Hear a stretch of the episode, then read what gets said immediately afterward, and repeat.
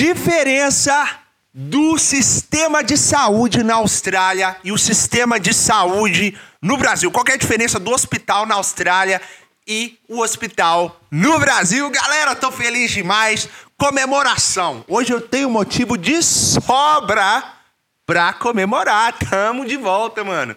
Tamo de volta. Ah, mais uma vez agradecer a todos aqui, viu? Já agradeci no outro canal, mas agradeço a todos que me mandaram mensagem, me apoiando, me ajudando, me dando aquela moral, todos aqueles que oraram por mim. Muito obrigado do fundo do meu coração. Família BR tá junto, sempre somando, mano. Família BR, agora nós somos família BR, mano. Vou constituir família. Tá ligado, Zé? Essa é a ideia. E vocês são meus filhos. família BR. Galera, é o seguinte, tem um motivo de sobra pra comemorar quem acompanhou no outro canal aí viu que é, a Lutia teve um problema de saúde e foi uma loucura, mano. Foi uma loucura. Eu quero falar um pouco dessa minha experiência é, no hospital, tá? Porque eu já tive no hospital é, antes, mas é porque antes, né? Eu até anotei aqui para falar para vocês algumas coisas. Antes, eu tinha um outro plano, que era um plano de saúde pago. Mas agora. Trrr, preparado? Trrr, agora, galera, mais uma vez, graças a Deus, outro motivo para comemorar é que eu ganhei o Medicare. Eu ganhei o Medicare. O meu cartão não chegou ainda, mas eu já tenho o número do meu Medicare. Aquila, o que é o Medicare? O Medicare é o SUS da Austrália. É o sistema de saúde pública da Austrália. Não é tudo de graça, tá? A gente paga, assim, ambulância, uma coisinha ali, outra aqui. Mas no, no, no mais é tudo de graça. tá? Não é de graça, né? Eles descontam 2% do, do, do nosso imposto de renda aqui.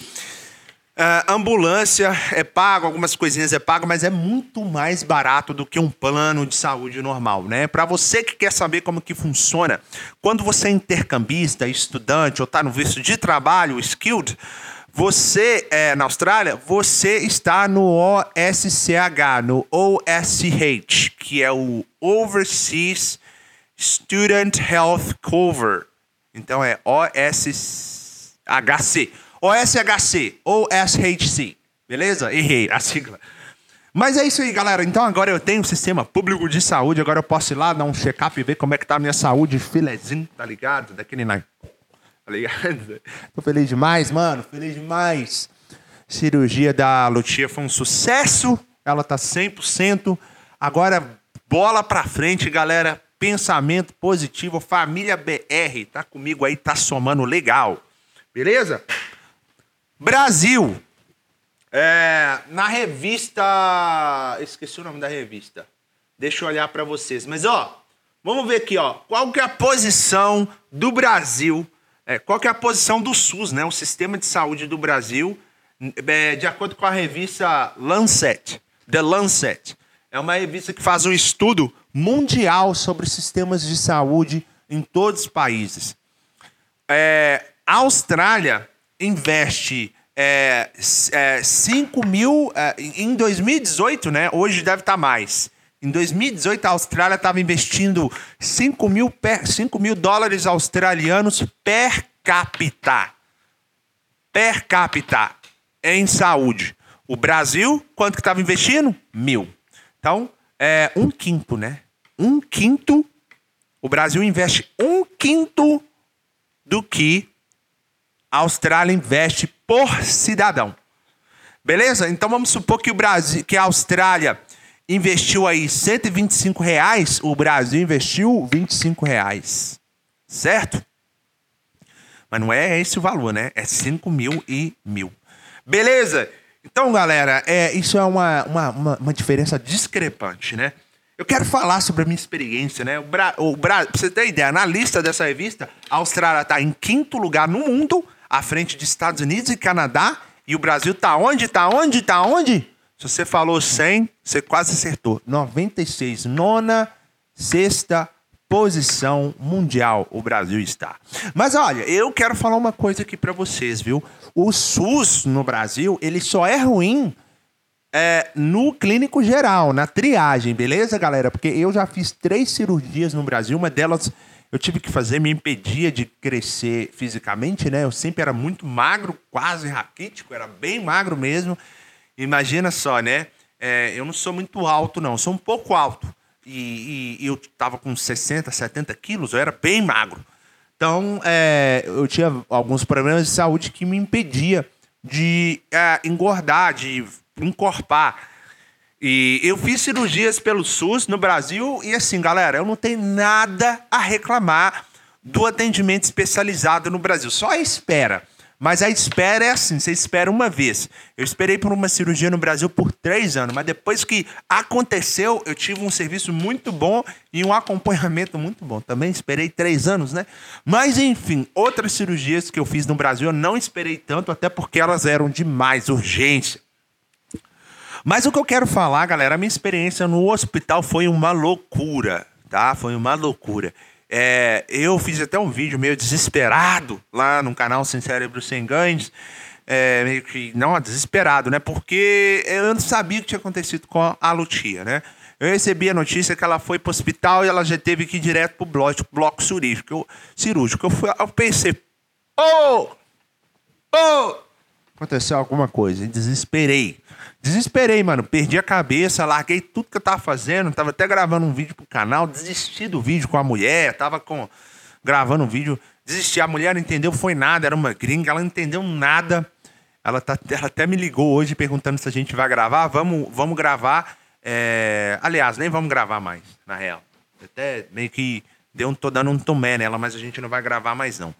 É... E assim, eu fui pro hospital às pressas Sabe, galera? E chegou no hospital, eles não me deixaram entrar porque para, é, eles acharam até que a situação estava muito grave. É, era um problema. Mas é, a cirurgia foi um sucesso. A, a, situação meio que apazigou, tranquilizou e eles me deixaram entrar. Outra coisa que eles não me deixaram entrar por causa do coronavírus, então eles estão evitando o fluxo de pessoas que na cabeça deles não tem nada a ver com o assunto. Então eles estão evitando o fluxo de pessoas dentro dos hospitais, tá? Mas galera, é, é isso. Eu pela experiência que eu vi, pessoal, a aparelhagem, o hospital em si, galera, a estrutura do hospital aqui na Austrália. E olha, é, é, é, é foi assim, foi uma coisa de primeiro mundo mesmo. Sabe aqueles hospitais assim, bem, bem modernos mesmo. Você anda no, nos corredores, tudo muito branco, tudo muito legal, muito tranquilo. Então, assim, é tudo automatizado, sabe?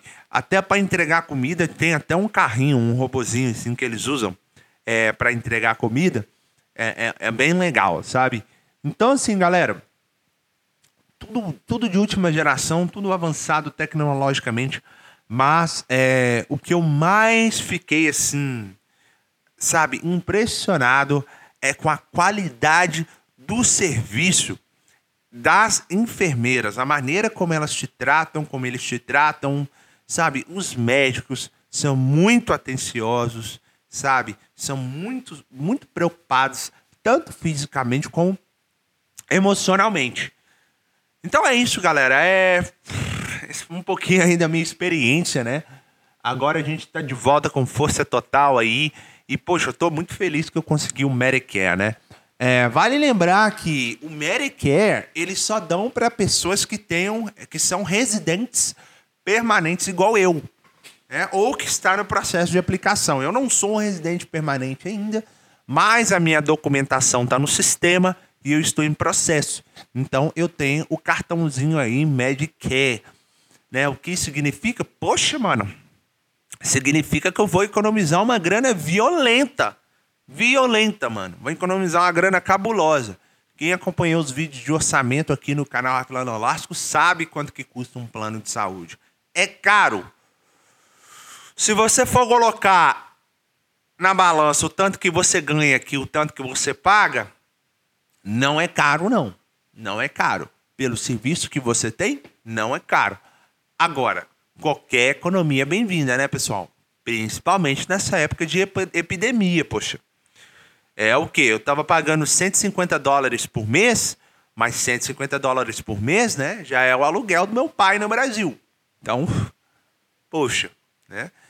E é isso, galera. Então agora eu tô economizando essa grana aí, graças a Deus, né? É, lembrando, pessoal, que é uma caminhada para se tornar um residente permanente aqui na Austrália é uma caminhada a ser trilhada. Então, assim, não é algo que caiu do céu da noite pro dia para mim, não.